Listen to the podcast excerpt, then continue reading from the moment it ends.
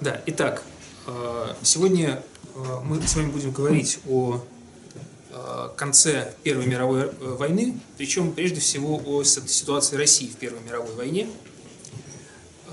И прежде чем я начну, я хочу порекомендовать, ну я кое-что буду рекомендовать по ходу лекции, но с самого начала начну с рекламной паузы, ибо вышла книжка питерского историка Бориса Ивановича Колоницкого, которая косвенно затрагивает только эту тему – который называется «Товарищ Керенский. Антимонархическая революция. Формирование культа вождя народа». Март-июнь 17 года. Вот эта книжка. Э, на сегодняшний день, с моей точки зрения, э, Борис Колоницкий является ведущим специалистом по политической истории России начала 20 века.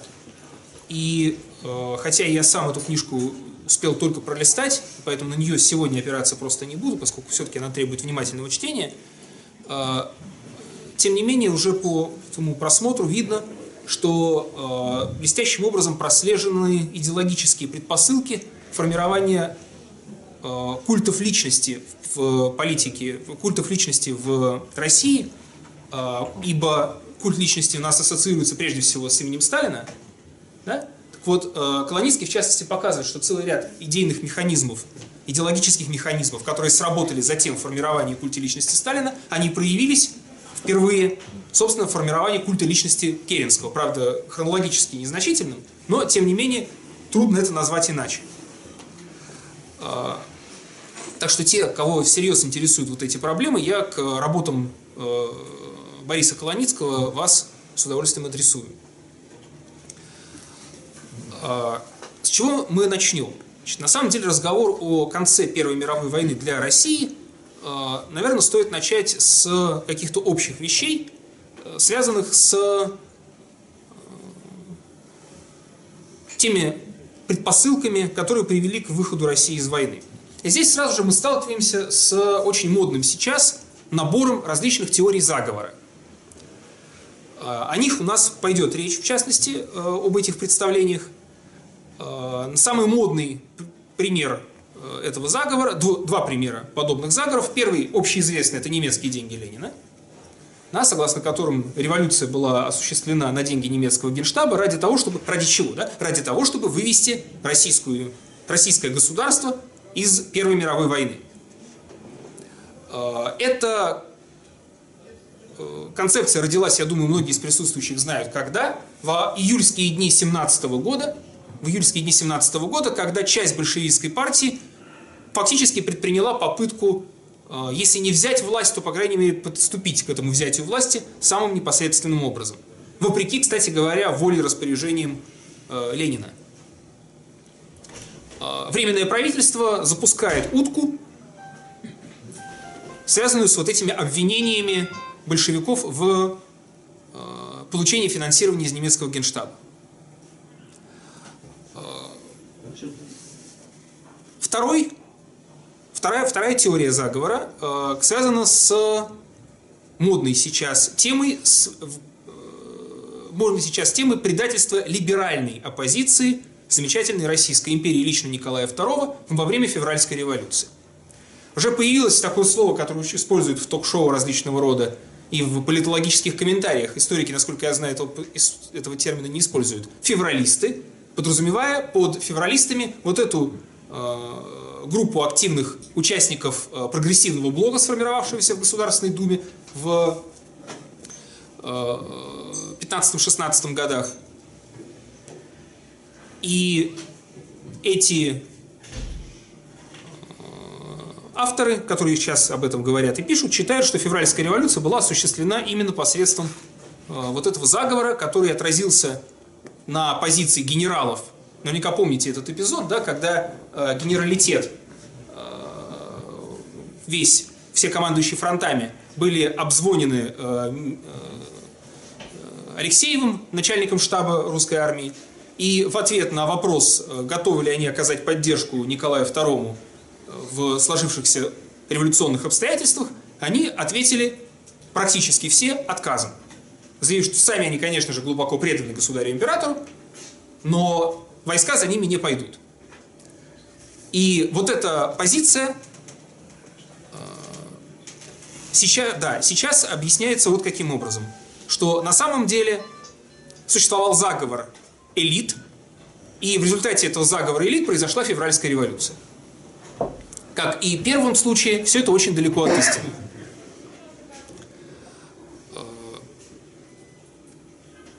С какого момента начать разговор о выходе России, о попытках выхода России из Первой мировой войны? Сначала мы с вами поговорим о слухах, о том, что происходило в 15-16 годах, когда распространяются первые представления о том, что э, идут какие-то сепаратные переговоры о мире России и Германии, и ведут эти сепаратные переговоры уполномоченные Николаем II персонажи. 1 ноября 1916 года один из самых известных политиков тогдашней России выступил со знаменитой речью. Наверняка часть, по крайней мере, здесь присутствующих знает, что это за речь, которая вошла в историю как по, по своему э, рефрену, да, что это трусость или предательство. Глупость или предательство, извините. Глупость или измена. Ну, глупость или измена, да. Э, на самом деле непосредственно об измене Милюков в этой речи не говорил. Но э, и он э, как раз потом заявлял, что он считал, что это, эта история, э, что эта его речь будет воспринята прежде всего как описание глупости царского правительства. Но тем не менее, тем не менее, слухи о том, что проходите, пожалуйста, куда-нибудь. Э, так вот, слухи о том, что готовится сепаратный мир, начали преследовать э, правительство Российской империи э, еще раньше, еще в 15 году. И связано это было поначалу с шпионским скандалом, на котором нужно немножечко остановиться, связанным с делом полковника Мясоедова. Полковник Мясоедов был приближенным к министру, министру военному российского правительства генералу Сухомлинову. Генерал Сухомлинов был человеком весьма близким к императорской семье, собственно, назначение он получил благодаря этой близости. С точки зрения многих оппонентов э, в качестве военного министра ничего серьезного из себя не представлял. Однако именно Сухомлинов и вот этот заговор, так называемый заговор Мясоедова э, стали э, такими спусковыми крючками для, для распространения вот этой мифологизированной картины. Дело в том, что полковник Мясоедов, который был обвинен в измене, дело было состряпано очень быстро, и его приговорили к смертной казни. Эта смертная казнь была осуществлена вопреки сопротивлению целого ряда представителей элиты, но под давлением великого князя Николая Николаевича, который тогда являлся еще главнокомандующим русской армии. Фактически на э, Сухомлинова и близкого к нему Мясоедова э, на них возложили ответственность за катастрофу русской армии в 15 году, когда началось великое отступление. И вот поиск вот такого крайнего был очень э, важен с идеологической точки зрения. Современные исследования показывают, на самом деле достаточно давно э, эти исследования проводились, э, что Мясоедов был казнокрадом, Мясоедов был авантюристом, но государственной измены он не совершал. Э, обвинения в его адрес были фальсифицированы. Но поначалу даже дело полковника Мясоедова не скинуло Сухомлинова с его поста. А Сухомлинов, э, может быть, тоже кто-то помнит, он прославился в свое время такой максимой. Он заявил, что Российская империя готова к войне до последней пуговицы последнего солдата. Что ему неоднократно э, напоминали да, после того, как началось великое отступление русской армии в 15 году. Тем не менее, э, вот этот скандал Мясоедовский на Сухомлинове отразился.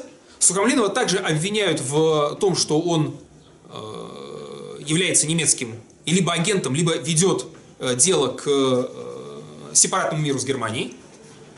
И в итоге он был снят со своего поста, его заменил военный министр Поливанов. Прошу прощения.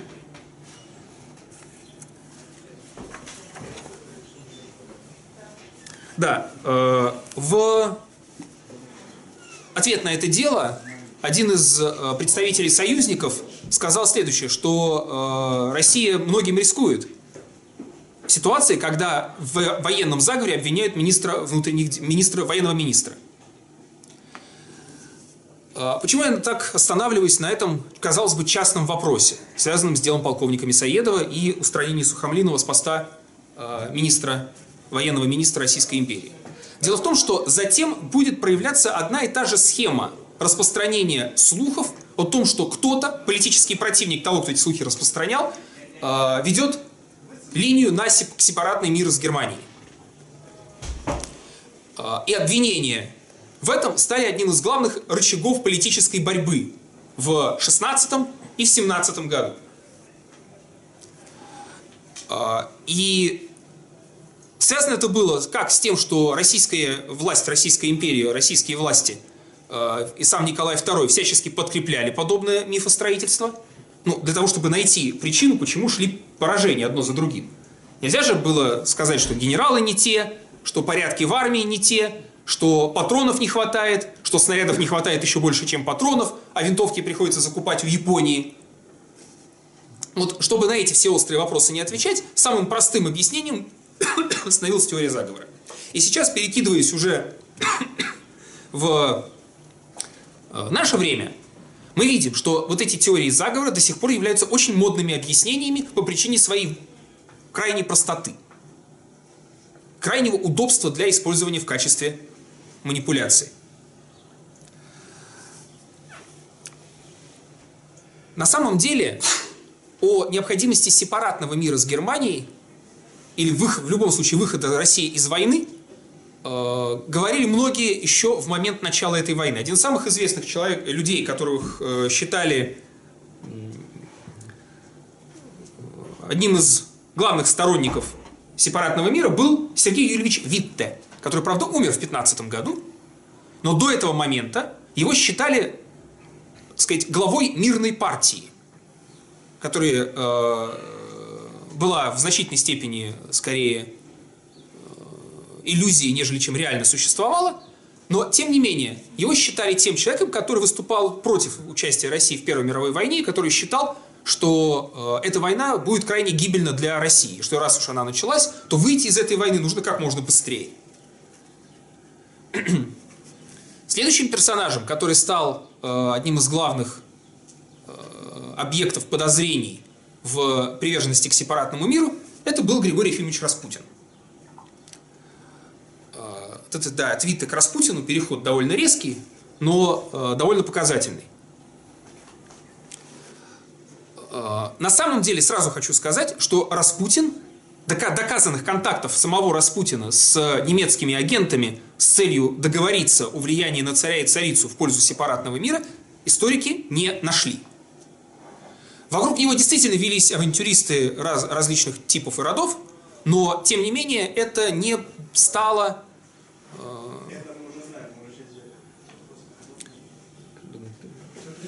ну, если мы от духоты здесь не помрем, то пока можно.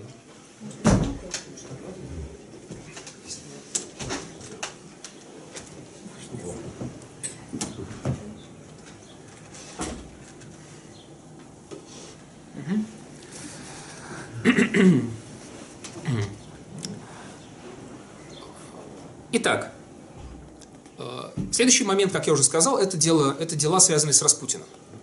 Э, и в частности, его убийство Распутина э, было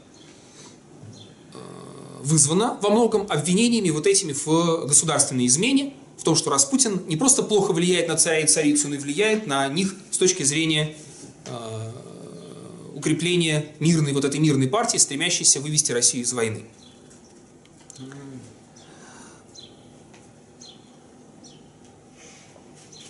Как я уже сказал, первые идеи, согласно которым Россия из войны должна выйти, можно датировать где-то 15 годом. А, германское правительство неоднократно предпринимало зондаж через шведских дипломатов, через Швецию, а, с, э, с помощью контактов с одним представителем грузинских националистических сил, который аж на немецких подлодках привозил э, оружие в Грузию для того, чтобы создать там возмущение против э, Российской империи. Э, вот, в частности, через этого авантюриста также германское правительство предпринимало зондаж с целью вывести Россию как слабое звено в цепи союзников, вывести Россию из мировой войны. Но дальше контактов с посредниками дело не продвинулось. Хотя слухов вокруг заключения этого мира и э, скандалов с этим связанных было достаточно. Вместе с Распутиным здесь э, в качестве героя слухов о сепаратном мире, конечно же, оказалась Александра Федоровна. Ну, благодаря своим немецким корням и благодаря той довольно дружной ненависти, которую она вызывала как у представителей правящих слоев, так и в народе. Э, опять-таки, не, не существует никаких свидетельств, мне, по крайней мере, они неизвестны, которые бы заявляли о том, что э, на самом деле Александра Федоровна контактировала с немецким генштабом и вступала в какие-то сепаратные переговоры напрямую или через посредников. Это чисто мифологическая логика. Э, однако, э, надо сказать, что в э, конце 16 года среди правящих слоев Российской империи и даже среди прогрессивного блока, то есть оппозиции, сформировавшейся в Четвертой Государственной Думе, так, надо пояснять, что такое прогрессивный блок. Да, у меня такая сейчас в сторону ремарка. Если что-то по ходу дела вам кажется непонятным э, или сомнительным, поднимайте руку, пожалуйста, я что-нибудь уточню. Прогрессивный блок все знают, что такое. Я не знаю, что такое. Вот. Не стесняйтесь, пожалуйста.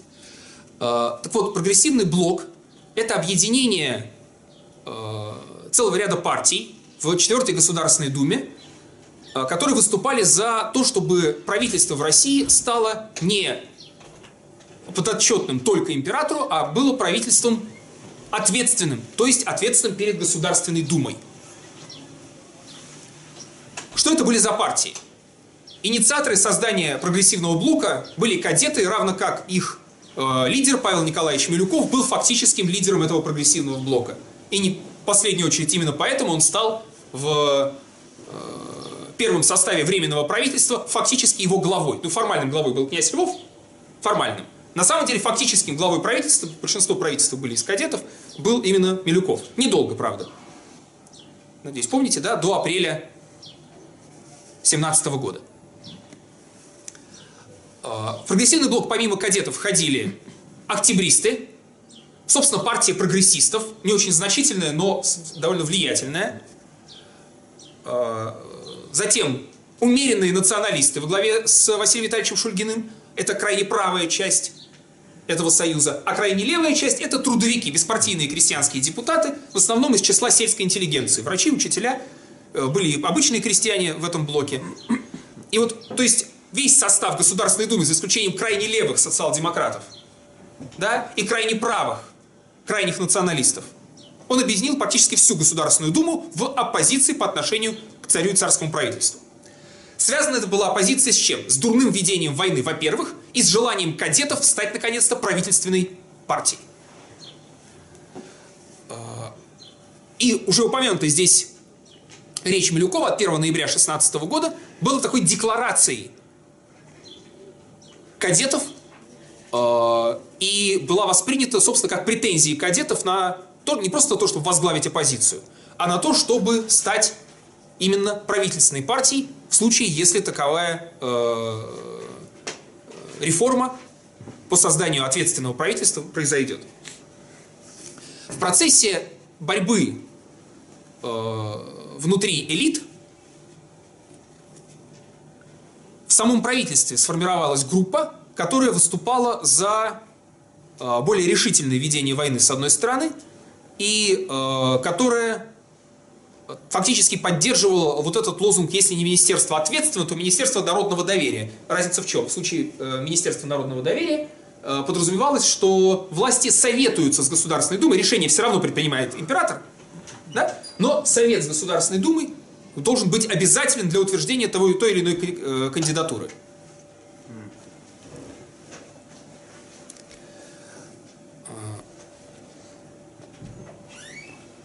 Фактически, когда мы говорим о временном правительстве, то э, временное правительство было составлено из верхушки прогрессивного блока. То есть в конечном итоге в результате революции э, они к власти и пришли.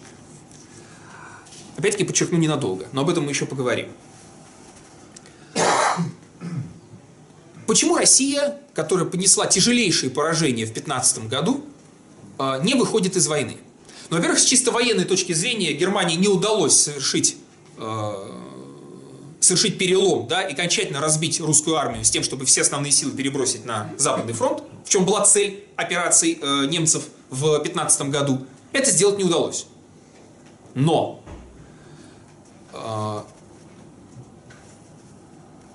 целый ряд политиков внутри Российской империи э, считали, что победа в этой войне вряд ли возможна. Это были не, в коем случае не э, представители либеральной оппозиции. В основном это были крайне правые, которые изначально выступали против вступления России в войну. А для либералов представителей кадетов, хотя октябристам только умеренно, с натяжкой можно назвать их либералами, скорее эта партия была консервативной к этому моменту. Единственная партия консервативная в российской политической палитре того времени. Так вот,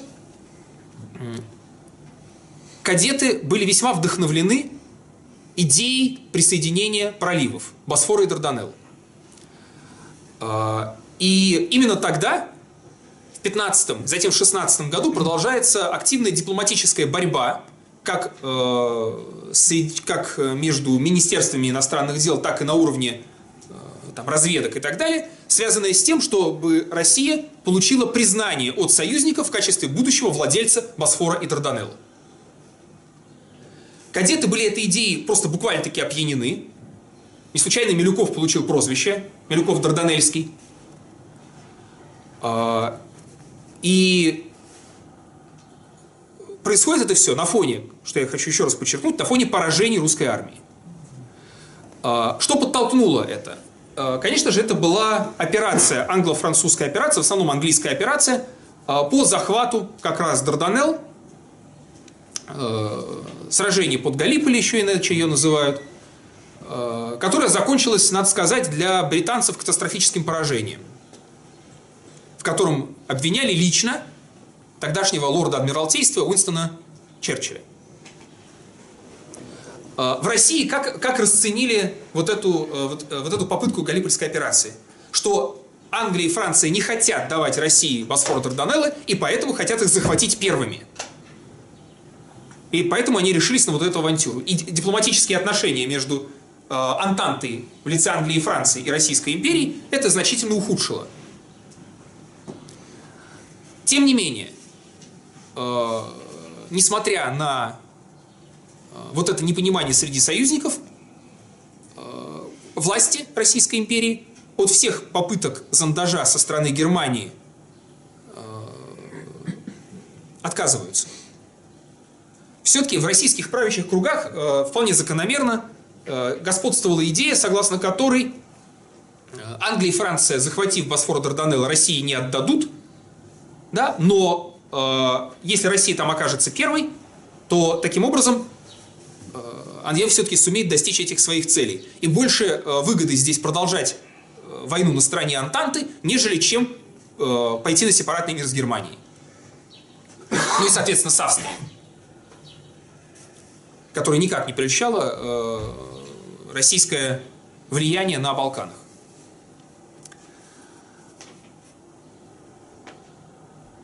В конце 16-го, начале, в январе, соответственно, 17 -го года в правящих кругах Российской империи в связи с нарастанием революционной ситуации, да, вот здесь я пропустил один важный момент, на котором нужно остановиться. По мнению многих историков, не буду сейчас перечислять э, набор фамилий, многих историков существует э, убеждение, что уже в 15 году в России начинает складываться революционная ситуация, очень напоминающая события предпосылки 1905 года, накануне революции 1905 года. Напрямую сравнивают, да, 904 год и 915 год. Эта революционная ситуация нарастает, это очень хорошо видно э, по состоянию дел в городах.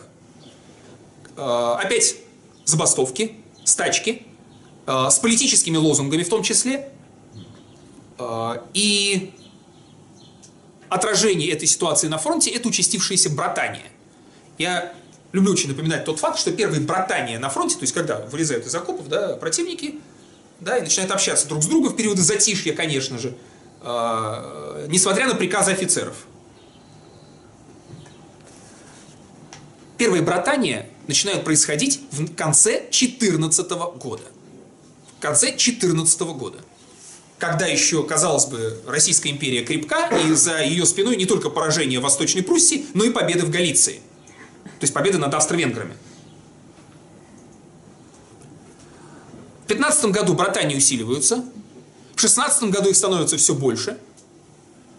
А, и происходят они, что интересно, очень часто стихийно, без а, каких бы то ни было попыток со стороны властей, а, простите, властей, со стороны революционных сил, да, их инспирировать. Влияние революционеров в армии до 17 года, до февральской революции, ничтожно.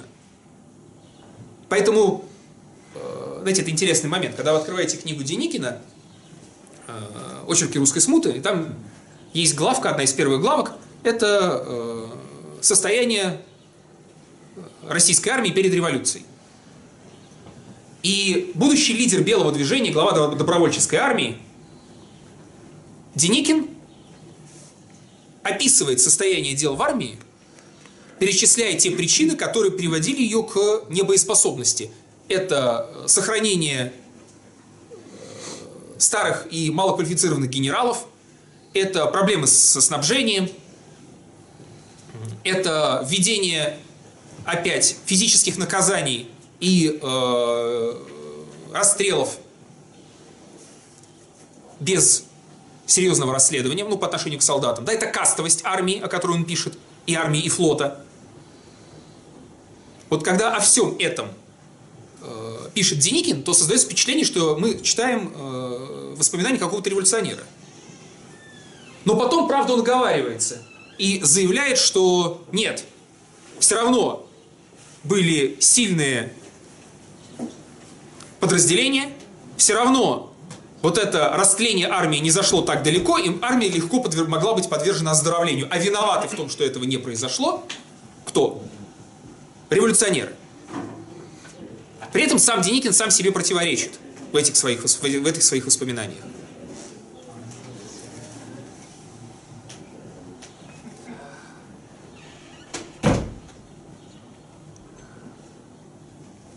До, как я уже сказал, до февральской революции разговоры о сепаратном мире с Германией оставались только э, таким идеологическим приемом в борьбе разных политических сил между собой.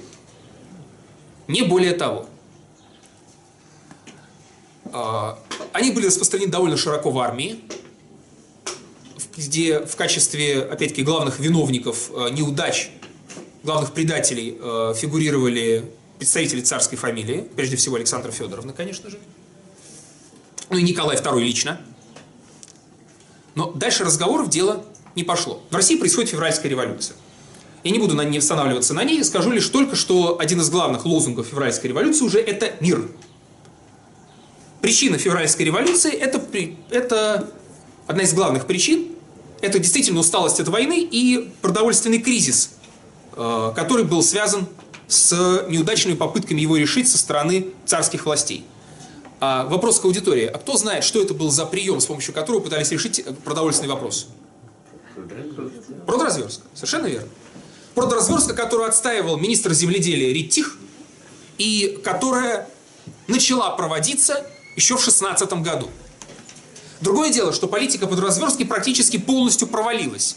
А, она проводилась из 31, по-моему, центральных губерний только в 20. В 10 губерниях по непонятным причинам она э, проведена не была. А, и она не сумела э, продавить главные проблемы тогдашней российской экономики. Во-первых, коррупцию, во-вторых, проблему с путями сообщения, железными дорогами. Тем не менее, вот эта продразверстка, которая ассоциируется у большинства э, из э, минимально знающих историю людей э, с деятельностью советской власти, она проводилась Риттихом, пыталась проводиться Риттихом еще в 16 году. Затем ее будет пытаться проводить Временное правительство с еще меньшим успехом, чем Риттих. Ну и, наконец, эту же схему в несколько иной оболочке, но тем не менее, э, эту же схему проводит советское правительство. Почему? Потому что они все стоят перед одной и той же проблемой, которую иначе не решить. Города и армию кормить нечем в этой ситуации. Значит, нужно их каким-то образом кормить, а кормить их можно только отбирая хлеб у крестьян. Других вариантов нет. Как это не цинично звучит. Э, Временное правительство, столкнувшись с той же проблемой, что царское правительство, э,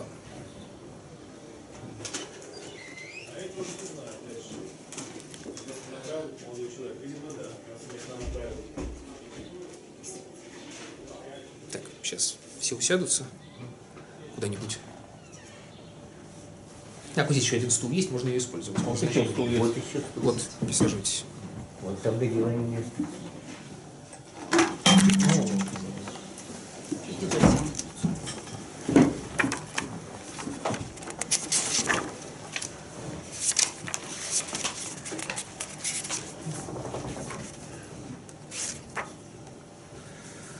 А, Статистика, а, которую я не упомянул, связанная с реализацией продоразверстки. Значит, за 16, э, э, с конца 16 года да, а, сбор продовольствия планировался в таких масштабах. В общей сложности это 772 миллиона пудов зерновых, в основном, конечно же, ржи и пшеницы. Вступить в силу эта продразверстка должна была, ну, была начата в январе 17 года. А, И преследовала целью прежде всего именно кормлю- накормить армию, для снабжения армии военной промышленности. А, Провести ее следовало за 35 дней, очень небольшой срок. А, За то, что было, за эти продукты, которые забирались, должно было бы последовать денежное вознаграждение, но с учетом твердых цен на продовольствие. То есть изначально ниже, чем те же цены на черном рынке. А, Были разработаны планы перевозок хлеба, а, и в случае нарушения вот этих принципов продразверстки, в случае несдачи хлеба, должны были последовать карательные меры. Фактически это то же самое, что будет делать советская власть. А, Но только там не деньги, да, денежное вознаграждение, а эти совзнаки и расписки предлагались э, крестьянам. Толку в этом было столько же, сколько в обесценивающейся валюте Российской империи в конце 16-го, начале 17 года. Почему провалилось? Как я уже сказал, прежде всего железные дороги. А, Ну и плюс все-таки план заготовок на 16 год, чем было вызвано в конце 16 года а, вот это, вот эта экстраординарная мера.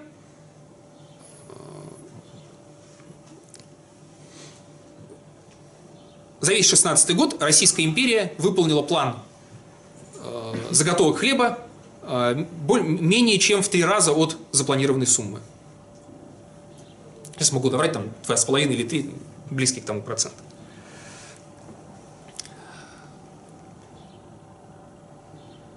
Лозунги февральской революции, как я уже сказал, хлеба, прежде всего мир да, и хлеб. Ну, хлеб на тот момент был главный, но требование мира уже есть. Тогда возникает вопрос, почему, раз это требование уже было, почему э, власти российс- российского государства, новые власти, временное правительство не предприняли никаких мер в этом направлении.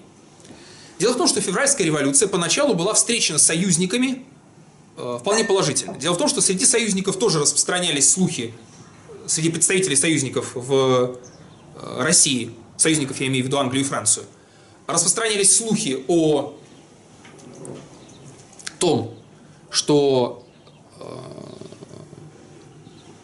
в царской семье свило гнездо измена. То есть вы это тоже верили. Во-вторых,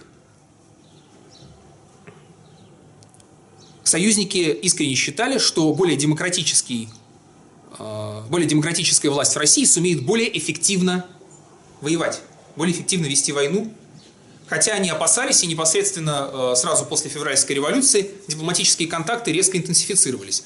Этим именно объясняется знаменитая нота Милюкова в апреле 17 года, которым подписал себе смертный приговор как политику после февральской революции. эта нота содержала обещание союзникам следовать всем соглашениям царского правительства, заключенным до и во время войны. То есть, почему это вызвало такой гнев? Почему появились массовые демонстрации? Почему Милюков был вынужден уйти из правительства вместе с Александром Ивановичем Гучковым, лидером октябристов, который занимал пост военного министра? Почему э, такой, такая реакция? Дело в том, что солдаты были готовы воевать, защищая революцию. Это очень распространено, и если вы посмотрите на э, те агитационные материалы, которые выпускались после февральской революции, вот в первые ее месяцы, в марте, в апреле, в мае, то вы увидите, что там идет противопоставление «мы защищаем свою революцию», да, которую, плоды которой хотят у нас отобрать немцы.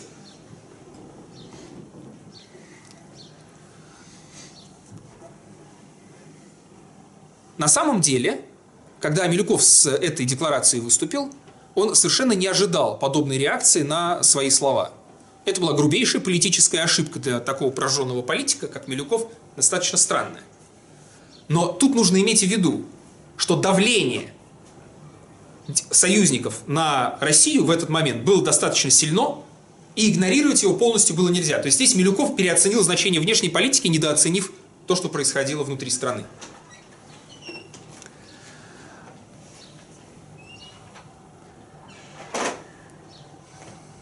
Единственная партия, как вы знаете, которая провозгласила целью немедленный мир без аннексии и контрибуций, это будет партия большевиков, которая сделает это после апрельских тезисов Ленина.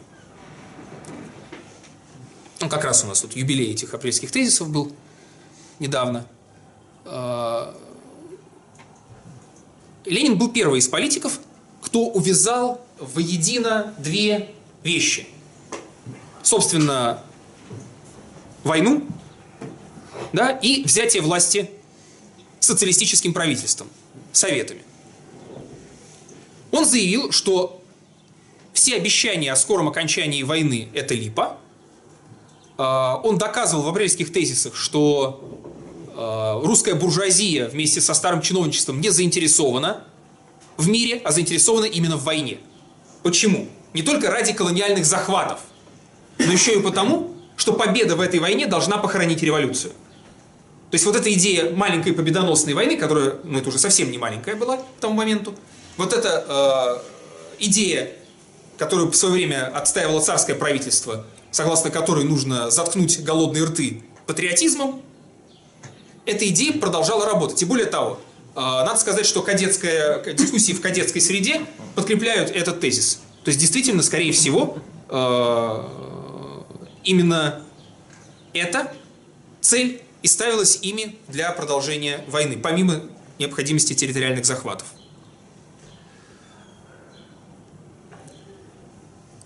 Опять-таки, я не буду сейчас опираться, а, рассказывать о революционных событиях, я думаю, что все их более-менее знают. А я сейчас переброшусь сразу же к тому моменту, когда Россия пытается выйти из войны. Значит, первое, что важно.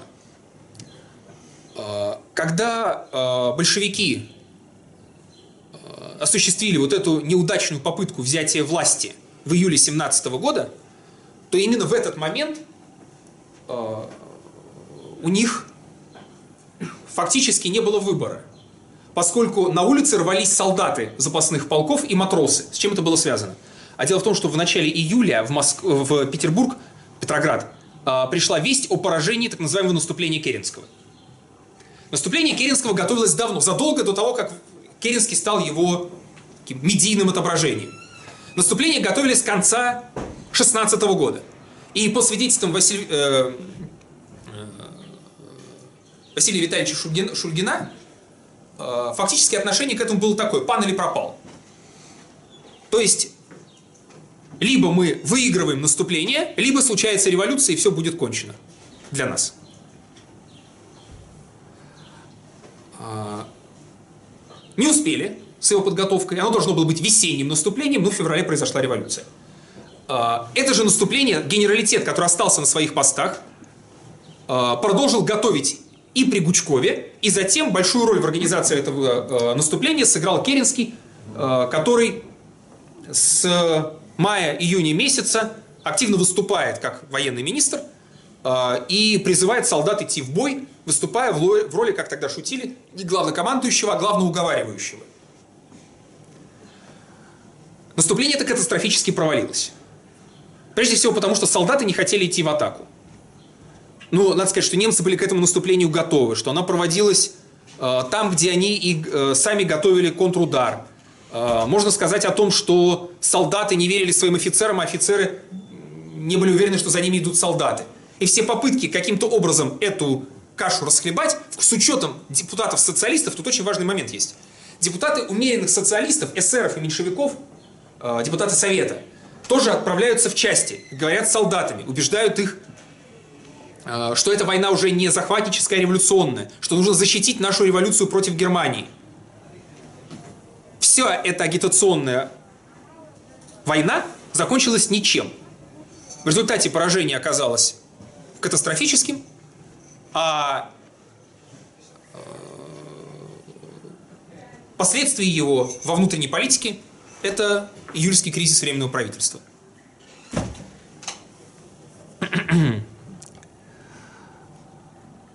Это последнее наступление русской армии в Первой мировой войне. А, Причем для его организации использовали специальные, э, тоже чисто идеологические схемы. Например, формируются, наверняка публика знает, э, батальоны смерти, да, у которых была эмблема в виде черепа с костями, ударные батальоны, которые должны были сыграть роль острия в грядущих атаках. И вокруг их создания, их формирования разворачивается активнейшая агитационная кампания. Создаются батальоны георгиевских кавалеров, которые должны выполнять ту же самую функцию. Создается знаменитый женский батальон, про который недавно был сериал дурацкий. Я посмотрел половину, половину серии, и больше, и больше да. Ну, клюква откровенная. Это для чего было сделано? Никто же всерьез не рассчитывал, что несколько сотен женщин, взявших в руки оружие, переломят ход мировой войны. Или, э, если вспоминать об ударных батальонах, да, эти батальоны могут решить ход войны. Нет, конечно же. Но это была чисто агитационная пропагандистская мера. Она провалилась. Никакого должного эффекта это все не э, сыграло, не, не, не возымело. В э, июле месяце становится понятно, что значительная часть армии, неизвестно какая, но значительная часть армии воевать не хочет больше вообще. Э, Да, здесь э, маленький, маленький экскурс. Тоже сейчас модная точка зрения, которую высказывают сторонники такого питерского историка Бориса Николаевича Миронова, которую очень приветствуют сторонники разных теорий заговора уже в современности – это история... Простите, мысль вылетела. А,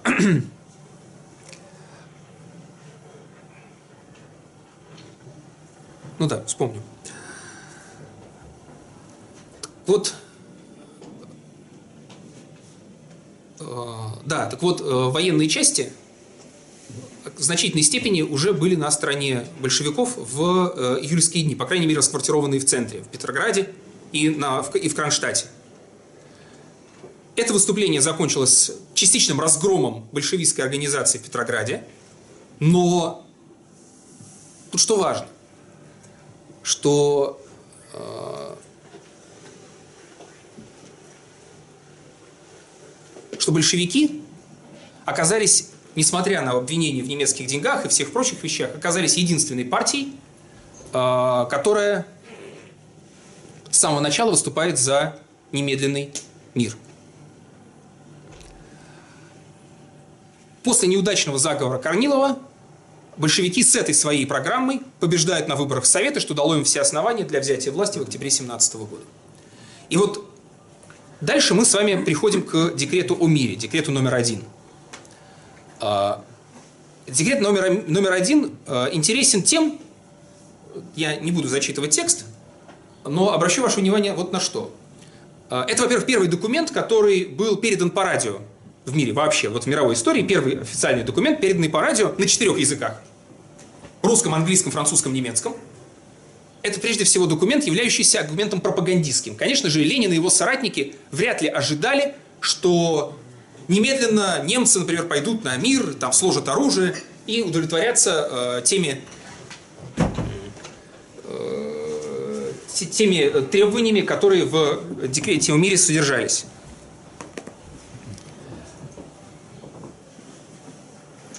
Эта пропагандистская мера сработала. Об этом мало сейчас пишут, но дело в том, что действительно после издания декрета о мире усилились мирные настроения в той же Германии, и постепенно они стали распространяться и на страны Антанты. И не случайно американскому президенту Вудро Вильсону понадобилось издавать свои пункты о э, равном демократическом мире э, вскоре после выхода декрета Ленина. Это был фактически идеологический ответ, но в котором, правда, в отличие от ленинского декрета, отрицалось право колоний на самоопределение. То есть колонии как раз должны были быть честно поделены в соответствии с э, Уильсонской схемой. Ну, перед странами метрополи... между странами метрополиями. Э, этот документ сам читается, на самом деле, как документ такой полемический. И там есть одна важная угроза. Документ этот назывался «Декрет о мире», и это было посланием народом и правительством воюющих стран. И в самом тексте было не раз упомянуты революционные заслуги английского пролетариата, английских трад-юнионов, э, э, германскую борьбу немецких э, социал-демократов против исключительного закона в Германии, соответственно, заслуг французской революции в мировой истории. То есть фактически этот документ натравливал народы на правительство. Всего можно расшифровать таким образом, что если правительства не идут на переговоры о мире, то тогда народы сами разберутся без этих правительств. Это в нем читается очень явно, без э, какой-то эзотерики. Понятно было большевикам, что немцы так просто на мир не пойдут. Но на что надеялись большевики, когда, из, когда издавался этот декрет, и впоследствии чем определялась их политика до конца, до середины, простите, э, переговоров в Бресте. Надежда на мировую революцию. Надежда на мировую революцию. На то, что эта революция пойдет в Германии по примеру российской. Ленин не раз говорил, что единственное условие выживания советской власти в России – это мировая революция. Что в одиночку не получится. Переговоры э, в Брест-Литовске знаменитые, как вы знаете, возглавлял Лев Давыдович Троцкий. А, и вот тут тоже есть один нюанс, не знаю, насколько аудитория с ним знакома, а, который активно использовался, если можно так выразиться, в антитроцкистской пропаганде а, и вошел в советские учебники. В краткий курс. В краткий курс, разумеется. Что имеется в виду? Что Троцкий сам довел дело до войны, что Троцкий на свою ответственность лично, без всякой санкции Ленина, заявил о том, что ни мира, ни войны армию распускаем – и тем самым подтолкнул э, германскую армию к наступлению, и которая затем э, выдвинула, германская страна выдвинула куда более жестокие планы э, раздела российской территории. То есть потребовала уже не 300 с лишним тысяч квадратных километров территории, а миллион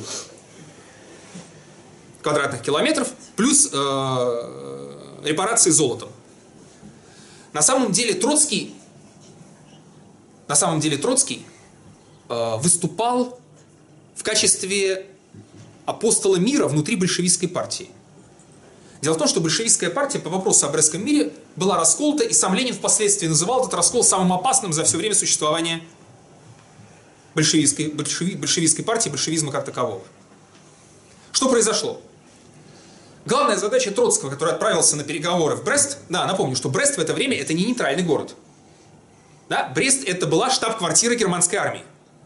И немецкую делегацию возглавлял такой классический генерал-империалист, генерал Гофман. Главная задача которого была какая? Да? Побыстрее заключить с Россией мир, с тем, чтобы перебросить войска на Западный фронт, но при этом получить побольше территориального, ну, то есть, чтобы Германия ощутила свою победу. Опять-таки, здесь было не только материальная, э, материальная мотивация, побольше земли хапнуть, а еще идеологическая чтобы народ в Германии почувствовал плоды этой войны хоть какие-то.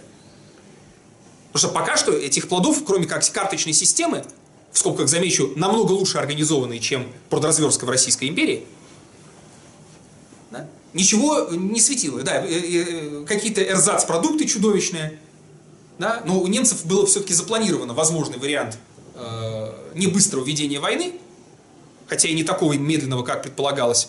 И э, поэтому им удалось организовать систему снабжения, пусть и бедного, но все-таки организовать систему снабжения намного лучше, чем все, во всех странах Антанты, включая Россию, конечно.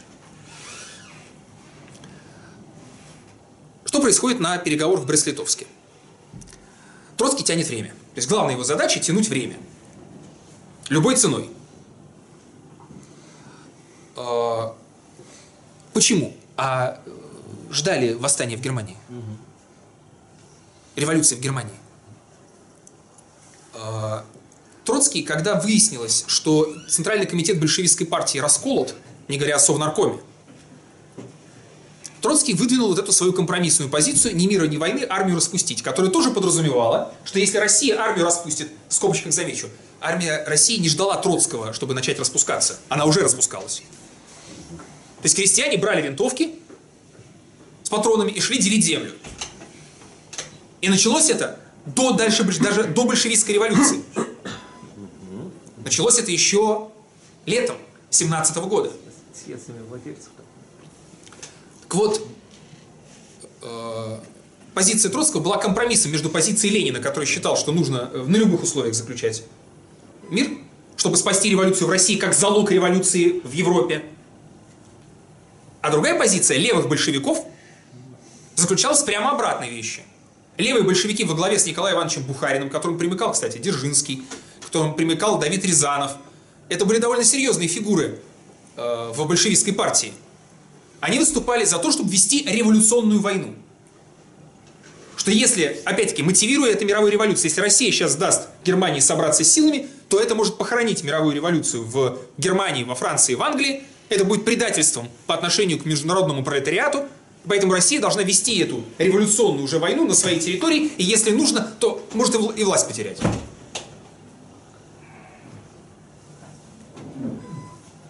Э, это сейчас может показаться наивным, но э, основания надеяться на революционные события в Европе были.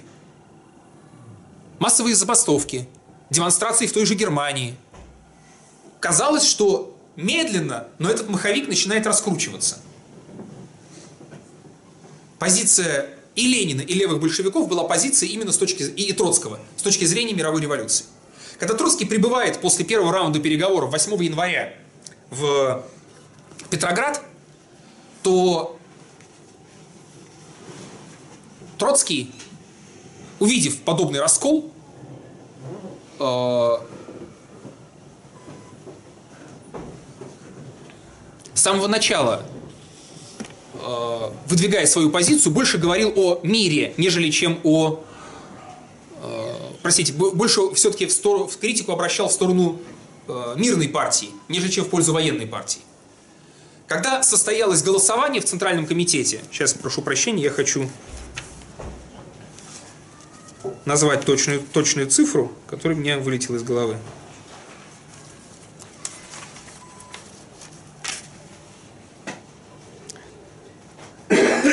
Не вспомню, не буду рыться. А, ленинская позиция проиграла. На заседании ЦК, э, по-моему, где-то 17 э, человек проголосовали за позицию Бухарина, а э, за позицию Ленина было всего 7. Ну, я могу сейчас ошибиться с точной цифрой, да, но порядок такой. Немцы же уже чем дальше, тем больше понимают, что они тянут время что Россия, простите, э, что российское правительство тянет время. Тогда они предъявляют свой ультиматум, как известно, и затем начинают наступление. Э, как выглядело это наступление? Цитаты из Гофмана. 17 э, февраля начинается наступление. «Мне не доводилось видеть такой нелепой войны. Мы вели ее практически на поездах и автомобилях. Сажаешь на поезд горскую пехоту с, пулем... с пулеметами и одной пушкой и едешь до следующей станции.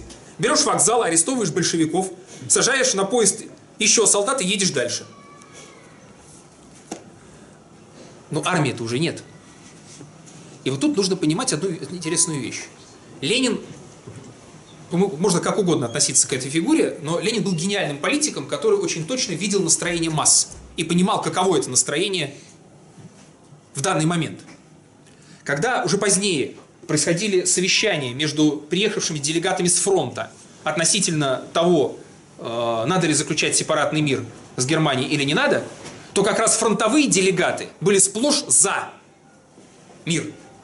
А вот те, кто сидел в тылу и представляли партийные организации тыловых городов, они как раз больше говорили о авиационной войне. Показательная разница, да?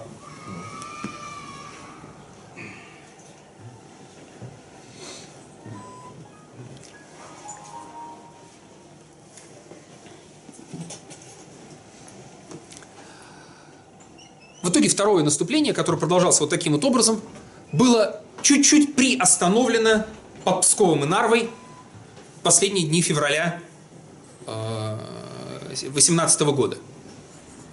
При этом, как известно, столица была в преддверии этих событий перенесена в Москву, поскольку была э, очевидная угроза возможности взятия э, Петрограда немцами. А...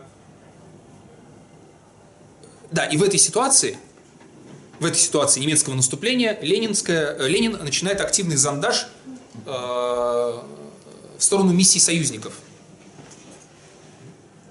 В сторону миссий союзников, которые должны были бы оказать России помощь в войне. То есть Ленин здесь склонен столкнуть империалистов друг с другом ради сохранения советской власти в России. Избегая чуть-чуть вперед, начало интервенции – будет именно с этих высадок э, англичан и французов, прежде всего англичан, в Архангельске, Мурманске и так далее. То есть эти высадки воспринимались как помощь России, должны были восприниматься как помощь России в э, войне с Германией. Немецкое наступление было приостановлено. Приостановлено, э, Нарву немцы взяли благополучно. В советское время же праздник 23 февраля э, обозначали как поражение, ну, чем был связан, да, с боевым крещением Красной Армии, которая нанесла поражение э, немцам по Пскову и. Так вот, не было там поражения у немцев. Э, скорее можно говорить о том, что их наступление было приостановлено, то есть оказалось, что все-таки есть еще чем воевать. Но войска, которые это наступление остановили, это была полурегулярная армия, наполовину из добровольцев-красногвардейцев, наполовину из остатков старой армии, которых удалось убедить э, идти на фронт.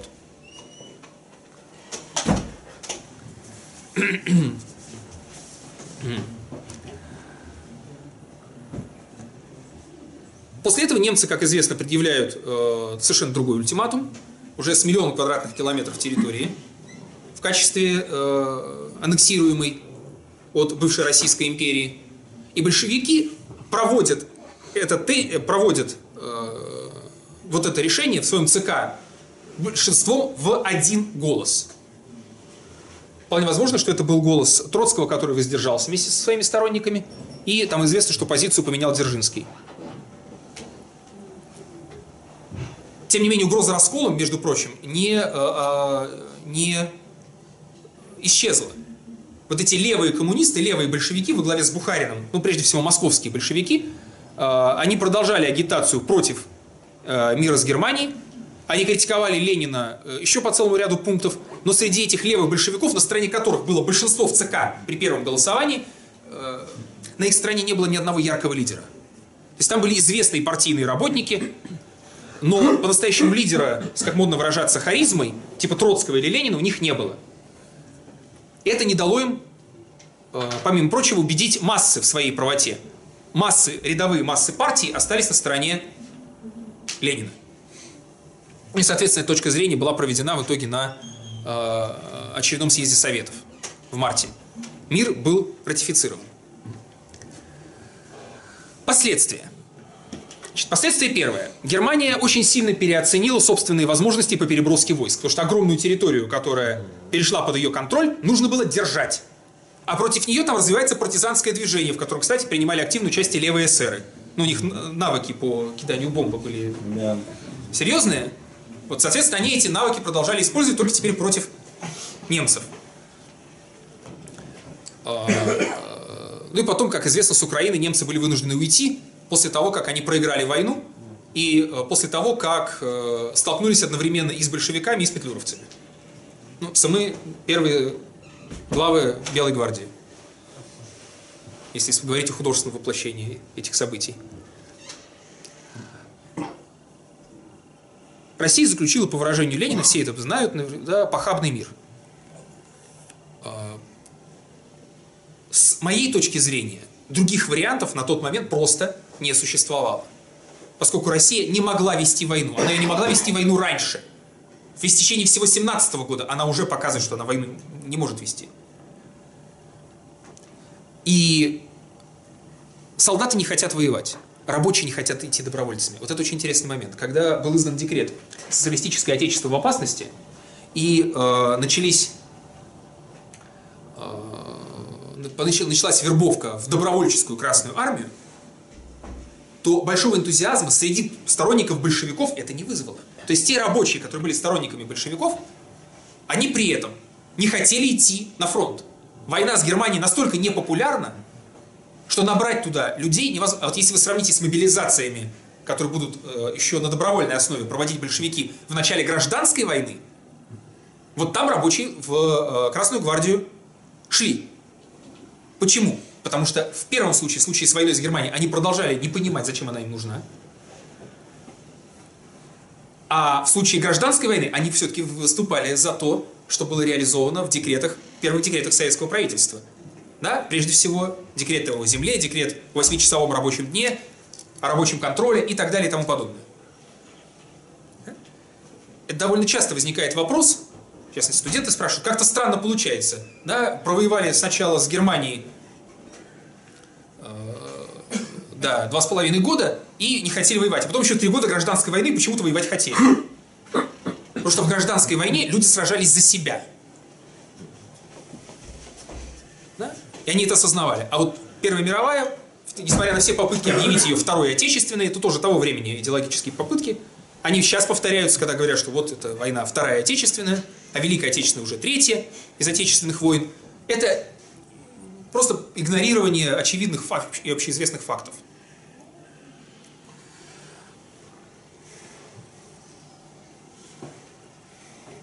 Каковы итоги? Значит, Германия, как я уже сказал, перебросить большое количество войск с территории, занятой после э, Брестского мира, не смогла. Это раз. Во-вторых, э, второе последствие э, конкретно для большевиков было весьма печальным, поскольку получили материальное подтверждение обвинения их в том, что немецкие агенты. То есть их противники получили орудие против большевиков. И это стало одним из э, оснований для консолидации будущего белого движения. Если мы посмотрим на то, как первые шаги белого движения воплотились в ледовом походе генерала Корнилова, то мы увидим, что оно происходит просто в вакууме. Даже казаки против него. А если мы говорим о событиях конца весны, лета 18 года, то не только из-за выхода России из войны на таких условиях, но еще из-за продовольственной политики большевиков, тем не менее, против большевиков складывается союз сил, которые начинают гражданскую войну в ее широкоформатном варианте.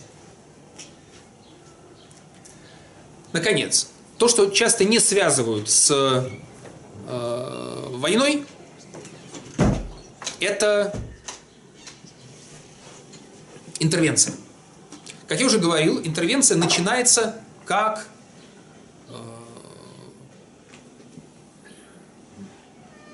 попытку поддержать, по крайней мере на словах, поддержать э, российское государство в борьбе с внешним врагом.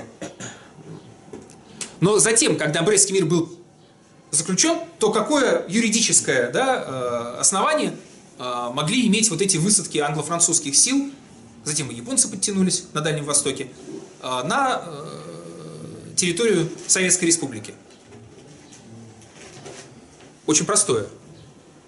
А, Они заявляют, что, ведя борьбу с большевизмом, они тем самым ведут войну с Германией.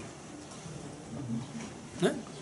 Именно это обосновано, именно этим был обоснован агитаторами Антанты э, мятеж Чехословацкого корпуса, с которого начинается широкомасштабная война в России гражданская. И э, в других случаях агитации тоже используются эти тезисы.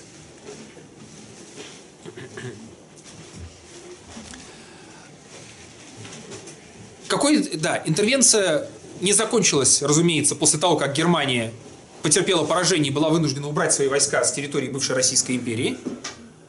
А, Более того, страны Антанты хотели бы сохранить на территориях Российской империи немецкие войска для того, чтобы те в случае необходимости подавляли революционные выступления там. Но немцы тоже не дураки были э, из э, огня каштаны таскать для Антанты. И поэтому, как только становится возможным, они войска убирают. Другое дело, что для подавления революции использовались вот эти добровольческие из бывших солдат, из ветеранов э, отряды, фрайкоры, э, которые подавили революцию в Финляндии и которые э, приняли участие в подавлении революции в Прибалтике.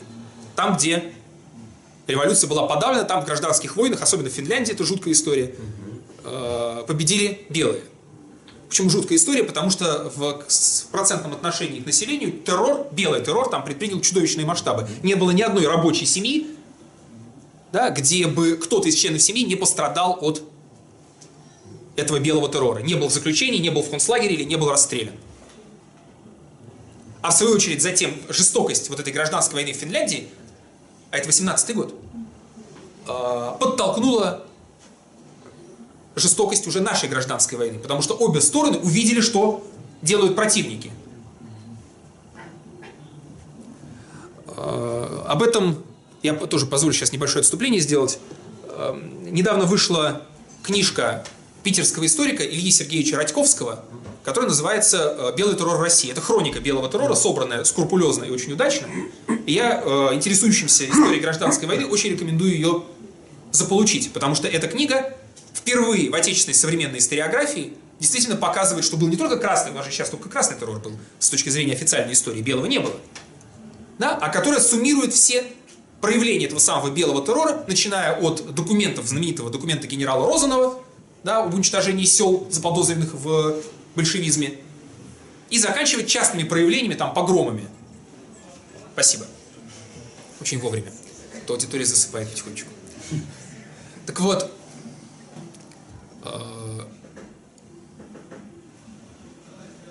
этот террор тоже являлся самым важным последствием, важнейшим последствием Первой мировой войны. Э, Почему? Я об этом говорил, те, кто, может быть, был на, э, давно уже на лекции, которую я читал по, по истории начала Первой мировой войны, по России в Первой мировой войне.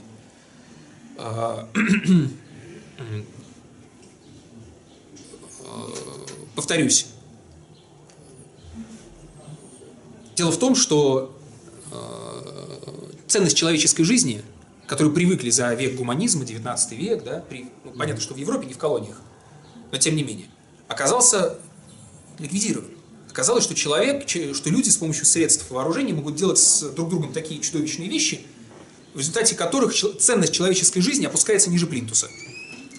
Вот если бы не это, то, конечно, никакого такого ожесточения ни в красном, ни в белом терроре не было бы. Это последствия Первой мировой войны. И мы, как мне кажется, до сих пор не до конца их представляем. Поскольку дальше ниточка протягивается, безусловно, к фашизму в европейских странах, не только в Германии, и так далее. Но вот это вот э, обесценивание человека, это очень важная вещь, которую нужно, нужно, которую нужно э, использовать, когда вы интерпретируете те или иные события нашей, например, гражданской войны, тот же красный и белый террор. А, Каковы еще последствия э, Первой мировой для, российской, для России? Россия плавно перешла, как я уже говорил, из Первой мировой в гражданскую. Но вот тут это не значит реализации ленинского тезиса о том, чтобы превратить войну империалистическую в гражданскую. Помните, Ленин выступил с этим тезисом э, на одной из первых Циммервальдских конференций. Почему это нельзя э, объединить? Дело в том, что большевики, если вы почитаете ленинские тексты 17 года, считали, что гражданская война, если и будет, то будет крайне скоротечной, потому что на стороне господствующих классов просто мало кто есть. Что подавить вот это незначительное меньшинство бывших господствующих классов будет достаточно легко. А, Ленин, это одна из немногих его ошибок, а, Ленин не учел значение, прежде всего, фактора интервенции. Но это часть гражданской войны. Это часть гражданской войны, а, хотя если использовать э, аналогии с Великой Французской революцией, то там же схожая ситуация происходила. Когда э, одни выступали за революционную войну с Пруссией, другие за революционную войну с Англией, третьи пытались сохранить мир. Э, и выступали против ведения войны, а некоторые, крайне левые, коммуна Парижа выступала за войну против всех монархических государств. Это, кстати, отчасти накладывается на э, э, разные мнения в большевистском правительстве. В роли коммунаров французских выступали левые большевики во главе с Бухариным. Да, в роли такого экого Дантона с его позиции выступал Троцкий, ну а, соответственно, Ленину осталась роль Робеспьера. Я утрирую, конечно же, сильно, да, но тем не менее, э, здесь есть какая-то закономерность, связанная с вообще ролью интервенции в э, революциях.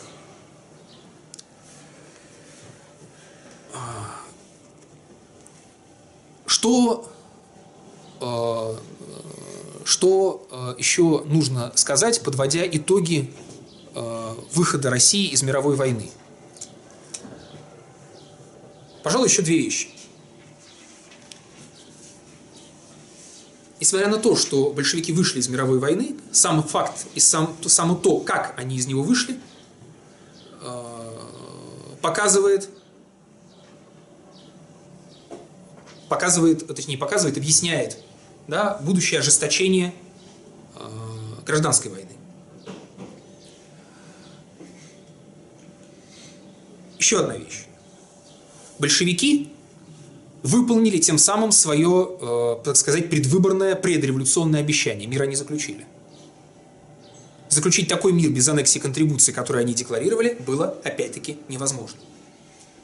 Но, тем не менее, благодаря этому миру, несмотря на все те последствия, о которых мы говорим, советская власть была сохранена и э, продолжала на протяжении многих десятилетий оказывать огромное революционизирующее воздействие, несмотря на субъективные цели э, правителей советского государства, в частности Сталина, например, продолжала оказывать огромное влияние на мировое революционное движение.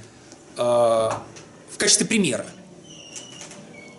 Правда, там, где, э, тоже забегая сильно вперед, там, где с середины 20-х годов начинал действовать Коминтерн, Коммунистический интернационал молодежи, э, простите, Коммунистический интернационал, заговариваюсь уже к вечеру, э, там в основном его политика сводилась к тому, чтобы обеспечить интересы СССР, э, невзирая на интересы революции. То, в чем Троцкий неоднократно обвинял Сталина, э, говоря о внешней политике в, э, по политике в целом внешней и политике Коминтерна в 20-30-е годы. У Троцкого есть целый ряд работ, которые очень подробно это дело описывают и которые показывают, ну, Троцкий, правда, перехлестывал, он считал, что если бы была выбрана правильная позиция деятельности Коминтерна, то могла бы состояться революция в Германии в 23 году.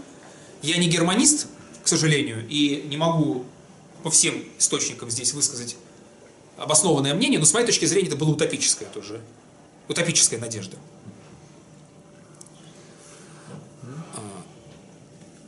Ну и совсем последнее.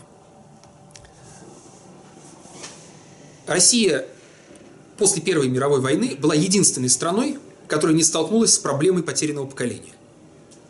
Это один такой уже экзистенциальный вопрос, связанный с тем, что в России это потерянное поколение не стало, это поколение не стало потерянным, потому что оно приняло участие в гражданской войне и в революции.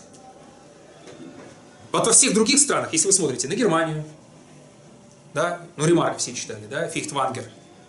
Кстати, кто не читал его роман «Успех», очень рекомендую. Правда, огромный по объему но это роман, который очень точно показывает, как происходит вот эта фашизация общества, механизм этой фашизации общества и фашизации сознания масс людей. то, что у Ремарка только намечено в втором его романе «Возвращение», то у э, Фейхтвангера, замечательного, по-моему, писателя, это как раз показано детально.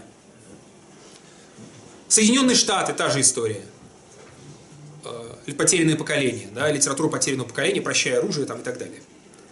Э, Англии, там, нелюбимый мной Ричард Олдингтон, тем не менее, со своей смертью героя. И так далее, и тому подобное. В России этого не было. Именно потому, что, как не ужасна гражданская война, в гражданской войне люди понимали, за что они воевали, и возвращались с гражданской войны с надеждой строить новое общество, новый мир, я имею в виду, конечно, выигравшую сторону. Да? А, и на этой энергии во многом и было построено все то, что мы видим из положительного наследия Октябрьской революции. Давайте на этом я остановлюсь и попрошу ваши вопросы, как напрямую по теме, так и можно связанные с, ним, с ней. Да, пожалуйста. Как вы думаете, если бы не было Брестского мира, то удалось ли бы прекратить гражданскую войну? Или все равно белые бы бунтовались против большевистского правительства? Либо раскол слил в СССР? Знаете, история, как известно, не любит слагательного наклонения.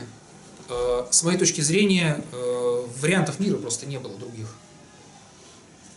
То есть предположить здесь, э, что Россия сумела бы отбить натиск Германии, вот тут это, спасибо за вопрос, на самом деле он, это вопрос о роли личности в истории. Грубо говоря, не было бы среди большевиков Ленина, то в этот момент мы вполне возможно видели бы совершенно другое развитие, по крайней мере, части русской истории.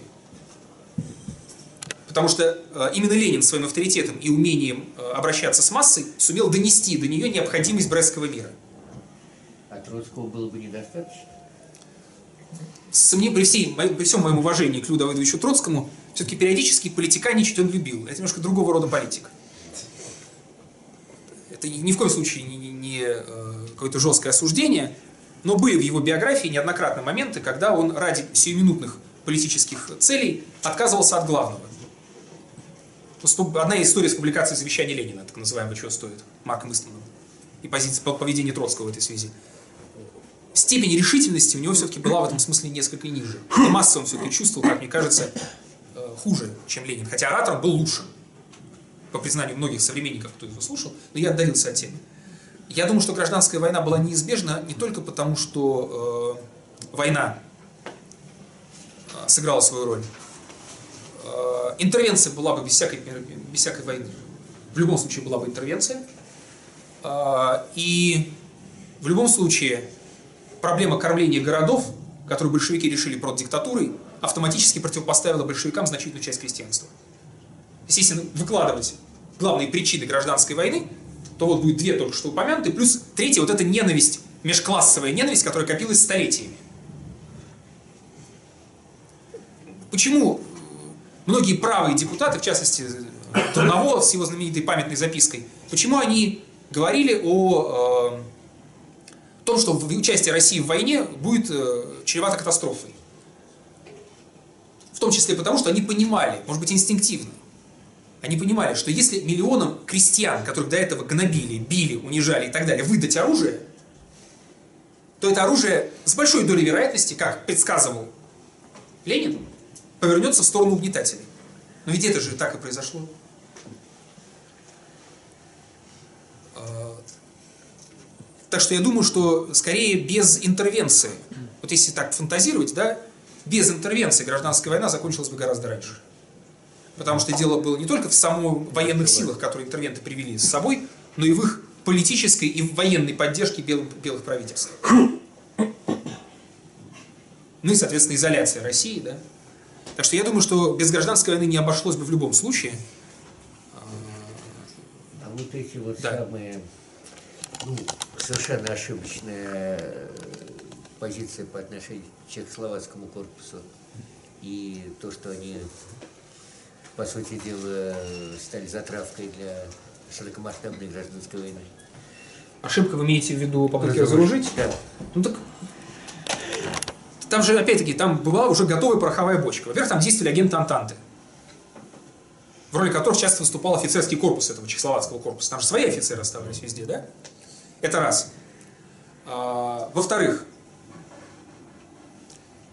представьте, страну раздирает революция. Да? Э, через всю страну растянуты, ну, благодаря известным причинам, железными дорогами, да, растянуты вот эти войска чехословацкого корпуса, которые на чужой стране, не зная языка, и которым говорят, что и сейчас у власти в этой стране находятся те, кто вас продадет, продаст немцам. Вот они же заключили мир. Наипозорнейший. Словацкий язык похож на русский, без перевода, все понятно. Насчет словацкого не знаю, чешский непонятен. В Словакии можете просто так говорить, по крайней мере. Ну вот, в отличие от Чехии, в Словакии я не был, к сожалению, поэтому не могу здесь ничего сказать. Давай, давайте по руке. Давайте, Давайте, да. Вопросы? Это рабочий кулак. Я работаю кулак, да, как члена совета, да.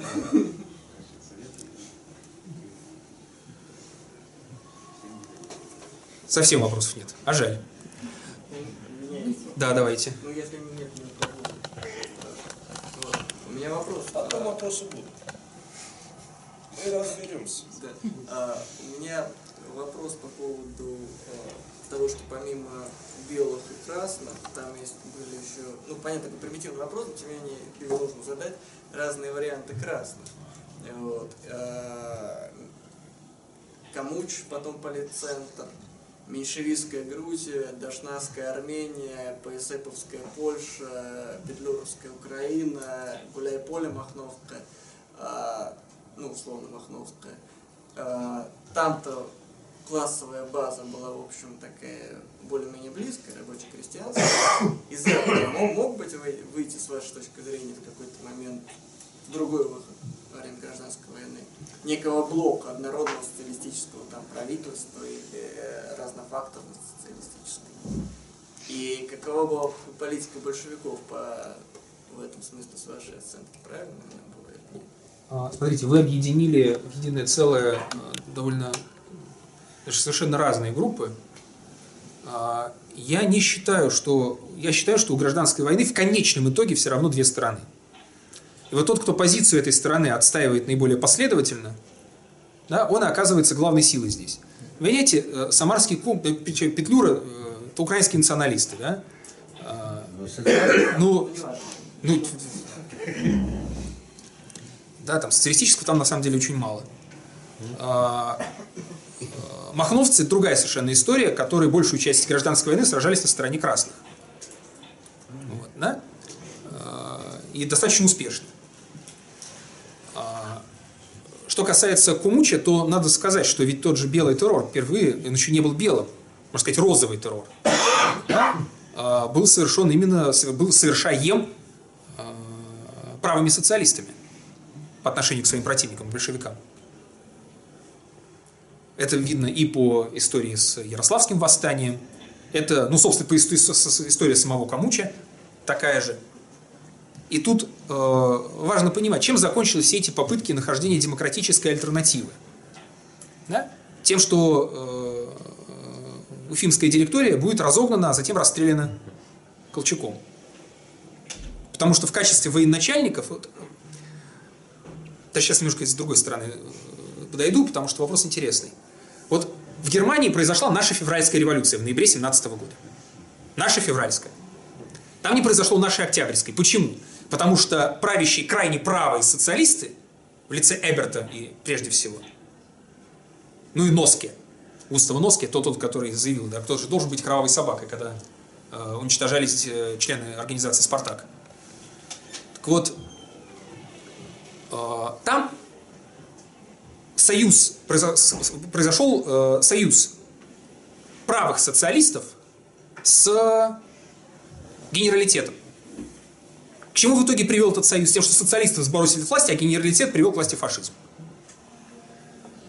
Вот там Октябрьская революция, вот если не произошло, не могло произойти, по моему убеждению, потому что Союз Спартака был слишком слабой политической организацией. Хотя то, что его лидеров в ходе специальной операции, по сути дела, убили, это не случайность. Не просто вымещение там отдельной ненависти одного отдельно взятого офицера или нескольких офицеров. А, с моей точки зрения, вот эта третья сила не имела возможности, не имела возможности победить, э, потому что крайние поля были уже заняты. Э, И она была, как вы даже по вашему перечислению, она была слишком разрознена. Не знаю, сколько я ответил на вопрос, но мне кажется, что вариантов таких не было. А если подобный вариант состоялся, там, то э, Россия вполне могла ожидать будущее с э, той или иной формой фашизма в голове. Если вы почитаете тексты, да, там, э, крайне правой части белой эмиграции, то там все, в общем, очень хорошо. Да. Еще вопросы?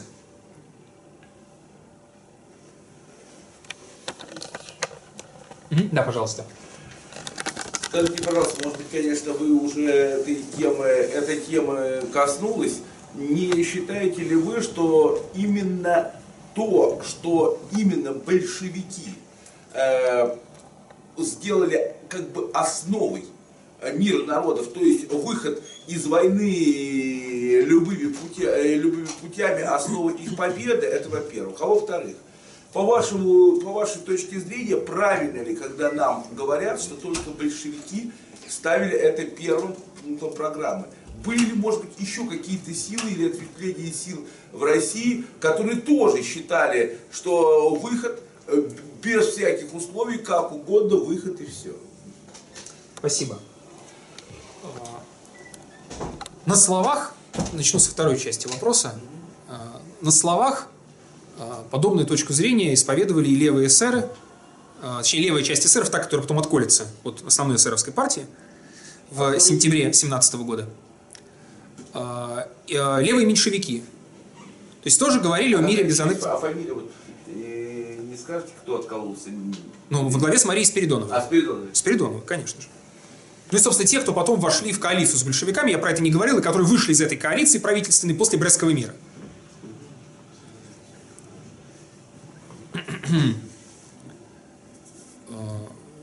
Так что у этих у меньшевиков, у эсеров, даже Чернов был сторонником мира без аннексии и контрибуций. Противник большевиков категорически. А, Но они же ничего не делали, они только декларировали. Левые эсеры присоединились к большевикам, но остальные ничего не делали. Это, это проблема, которую мы не затрагивали, касается вообще Временного правительства, которое рухнуло именно потому, что оно ничего не делало. Для реализации тех требований, которые выдвигали массы.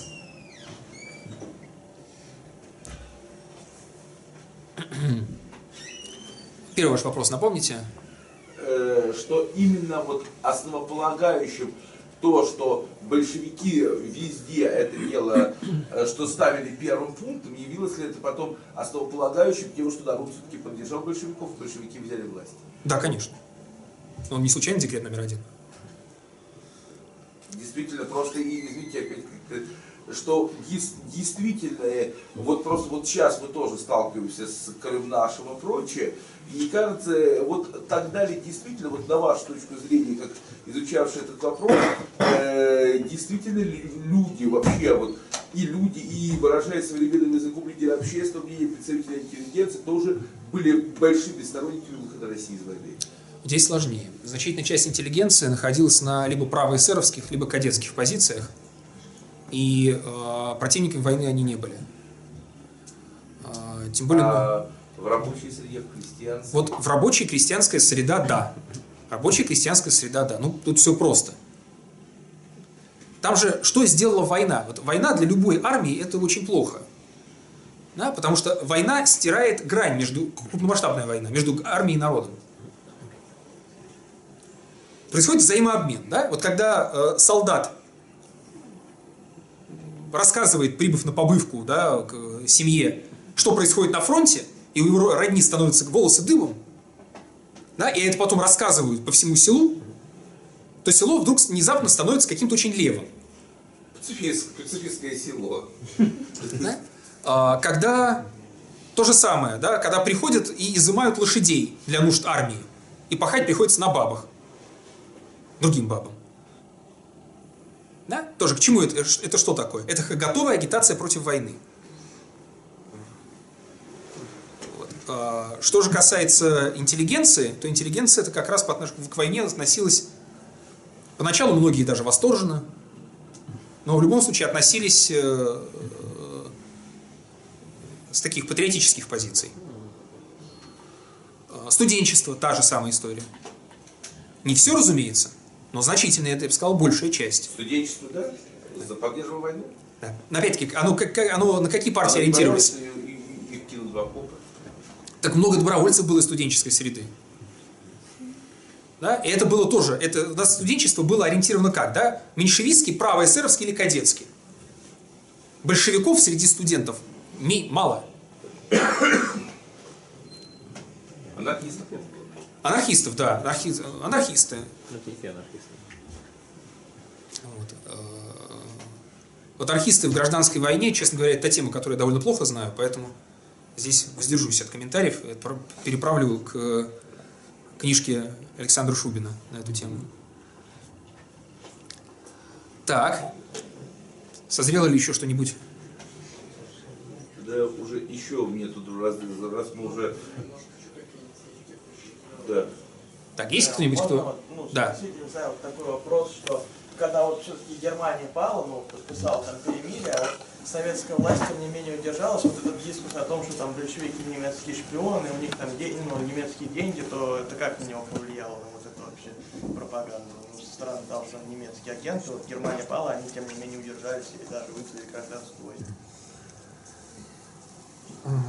Хороший вопрос. А, Насчет того, как это было воспринято в ходе самой гражданской войны, падения Германии, я вам не могу ответить, я просто этого не знаю. Но тогда уже были э, другие сюжеты, в которых шла борьба, А, и это, как мне кажется, отошло все-таки больше в прошлое. А, Сейчас я бы сказал, что есть э, вот эта э, точка зрения, которая просто игнорирует приведенный вами факт, согласно которому большевики немецкие агенты, потому что никто, кроме немецких агентов, не мог заключить такой похабный мир. А тот факт, что этот мир был аннулирован в ноябре, после ноябрьской революции в Германии, в ноябре того же 18 года, об этом как, как, как бы действительно забывают. А, Я бы сказал, что к тому моменту, когда гражданская война разожглась уже по полной программе, конкретно этот тезис уже не имел такого значения. Наверное, так. Ну, По времени, наверное, совпало случайно, так что именно после этого красные начали наступать везде. То есть э, стали пользоваться большей поддержкой, именно после революции в Германии. Ну, это скорее совпадение, тем более, что будет дальше 19 год, очень самый тяжелый для советской власти. Вот, а наступление там все-таки началось пораньше. Первое серьезное наступление, это как раз сентябрь-октябрь. Значит, просто, э, значит, вот тут мы уже коснулись рабочего класса, его положения. А все-таки, вот, ну я просто тоже этот вопрос и изучал, э, насколько мне известно, что все-таки про, благодаря войне промышленность у нас очень сильно стала интенсивно развиваться. Во, время, э, то есть во время Первой мировой войны более того, насколько мне известно, был промышленный подъем похлеще 80-е годы 90 века, э, потому что нужна была техника, люди из крестьян становились рабочими. Благодаря Первой мировой войны, вот что вы скажете в отношении вообще экономики? Э, Действительно ли был определенный, хотя, конечно, война это затраты, но все-таки, что промышленность все-таки поднялась. Вот почему, собственно говоря, поднялась промышленность. Э, Просто я немножко интересовался социально-экономическим положением рабочих конца, м, то есть начала 20, начала 20 века. Это не конец 19 это 1902-1903. Это люди все-таки и жилье определенное получали. Все-таки большинство рабочих крупных предприятий жилось лучше, чем в селах. Э, большинству, не всем. Э, хотя и они являлись революционным классом, то все-таки война не способствовала развитию рабочего класса. И, может быть, вы этого уже коснулись, и в то же время катализатором, э, ну, мы уже знаем, что катализатором, это, конечно, понятно, но все-таки, что экономика развилась частично благодаря войне. Вот это вот,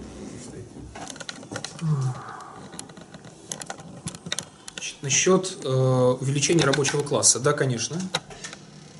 Какие заводы у нас построили было во время Первой мировой и в Ленинграде, и в Москве. э, э- это так. Он. Да. Это так. Но э, при этом Э, Да, но что касается уровня жизни рабочих, то э, вы все-таки скорее говорите о рабочей аристократии, да, которая очень сильно отличалась. Там, например, там, профессиональный квалифицированный рабочий металлург мог получать зарплату там 40 рублей и даже И, выше. и иметь, и иметь секцию в Фубре, фактически квартиру. Вот. А, а там подсобный рабочий на том же предприятии или просто литейщик получал гораздо меньше, а рабочие на ткацких предприятиях, вот в Москве, например, да, нормальная зарплата в месяц 8 рублей за те же годы. Но это предвоенные годы, да, а, которые ничтожны. А, Что касается катализатора развития промышленности, проблема ведь вся в том, что промышленность развивалась как таким флюсом. Да? То есть только определенные отрасли, которые потом должны были быть э, подвергнуты конверсии. Конечно, на развитие промышленности это сыграло свою роль, но количество противоречий, которые породила Первая мировая война, все выгоды от развития промышленности э, обесценило. Вот, и прежде всего, вот, вот эта проблема, я еще раз ее повторяю, проблема с железными дорогами, проблема с путями сообщения. Их и в принципе не хватало. И тот чудовищный бардак, который в них воцарился с началом войны, я вот тоже на прошлой, на прошлой давнишней лекции по Первой мировой цитировал эту фразу э, из дневника Лемки, да? Январь, шест- э, январь 16 года. Железные дороги пришли в неподдающееся человеческим усилиям состояние. Да? Это январь 16 года. Да? А в феврале 17 во многом не из-за того, что хлеба не было вообще, да? а из-за того, что э, хлеб стоял где-то там, не пойми где, да, и произошли вот эти февральские события. Так что вы правы насчет развития промышленности, но, э, как я уже сказал, это развитие промышленности не может рассматриваться без контекста.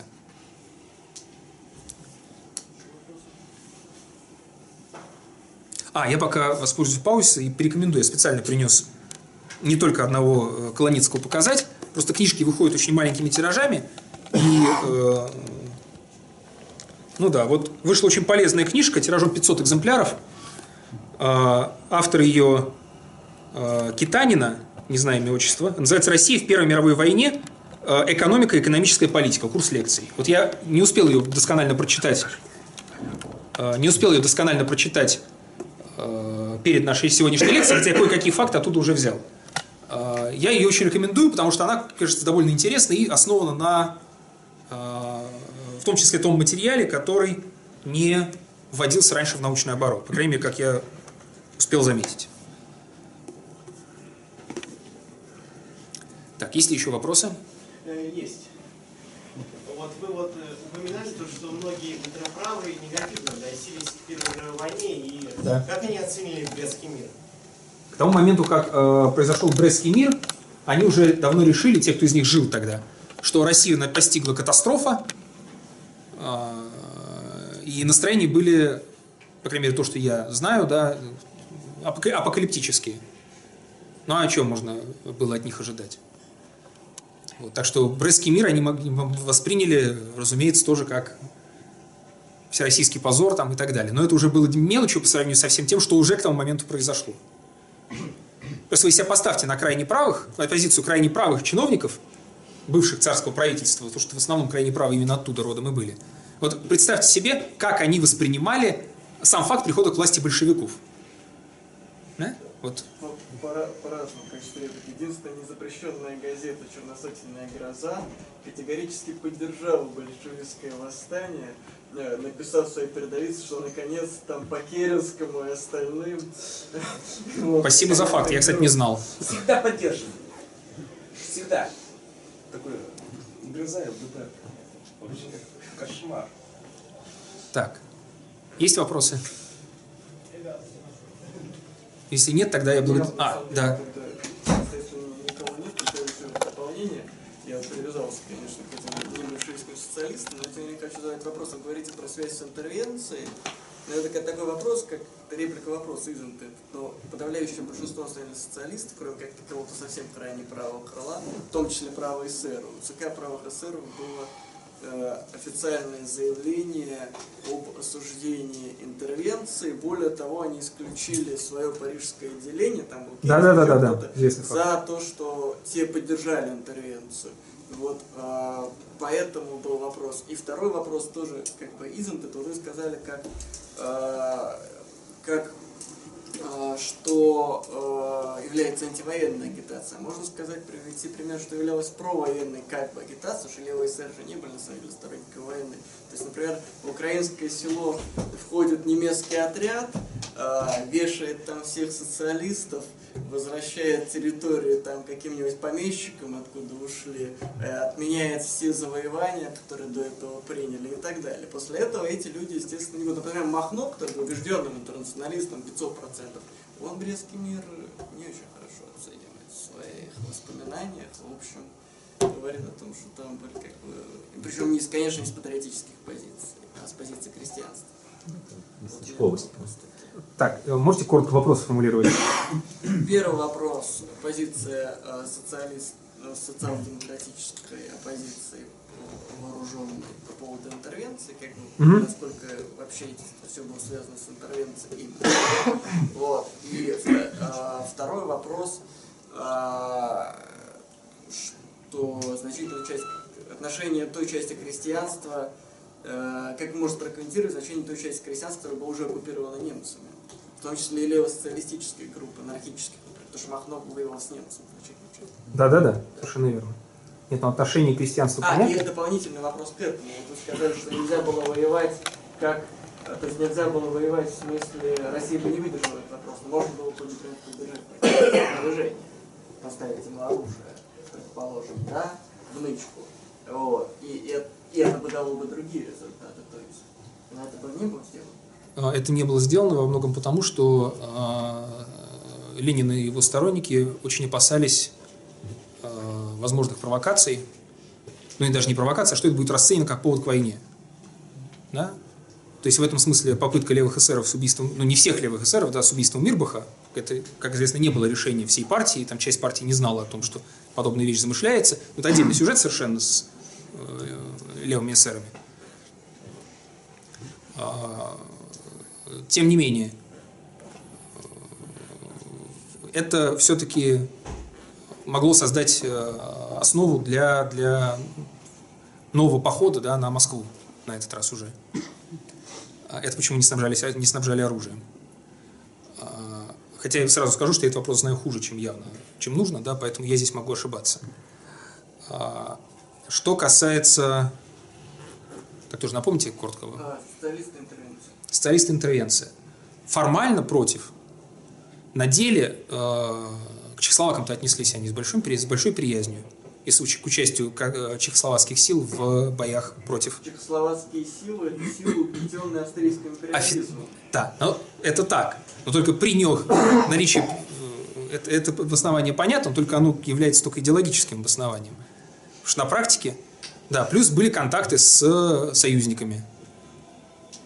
Э, Другое дело, что этот период вот этой розовой, как называется, демократической контрреволюции во главе с эсерами, он же продлился очень недолго, да, он начался когда? Вот с э, июня, да, если я не ошибаюсь, 17 года да, а к ноябрю уже все было кончено. Вот. Там, где... Почему кончено? Да, потому что все, потому что Колчак, да, и получивший полную поддержку со стороны союзников. Нет, это разумеется, это разумеется, но только они с тех пор изменились достаточно сильно. Те люди, которые были в политцентре, э, и я сейчас тоже фамилии не вспомню, но э, которые э, выступали за ведение боевых действий с большевиками после Колчаковской диктатуры, точнее во время нее, вы оказались на другой позиции. Это к вопросу опять о возможности третьего пути. Они же пытались этот третий путь реализовать. Стерли их между двух жерновов. Вообще, совсем, наверное, последнее, вот э, выдающийся наш, не наш, а американский историк Алекс Рабинович, э, он э, считал в книжке «Большевики приходят к власти», что э, последний серьезный шанс создать однородное социалистическое правительство и избежать той гражданской войны в тех масштабах, в которых она произошла, это э, создание этого правительства в сентябре 17 года. То есть, когда Ленин пишет статью о компромиссах, и когда он предлагал э, создать единое однородное социалистическое советское правительство, просто отменив власть Керенского сотоварища. Но, как известно, правые эсеры, прежде всего именно правые эсеры, на это не пошли. Вот. вот я согласен с Рабиновичем, что последний шанс вот этой альтернативы общесоциалистической был именно в этот момент. То есть еще до того, как гражданская война началась. Но если, конечно, мы не стоим на точке зрения, что гражданская война началась с февраля 17 года. А сейчас, кстати, тоже есть сторонники подобной версии. Ну, монархисты в основном. Ну, извини. Вариант, да. Уточню. Выходила, когда вот эта известная многотомная история гражданской войны сталинская, там отчеты именно с февраля 17 года. Отлично. Так что это не, не только, не одни только монархисты считают. Вот откуда ноги. Так, Просто были монархисты разного. Сталинский анархист. хорошо. Спасибо за внимание. Да, всего доброго.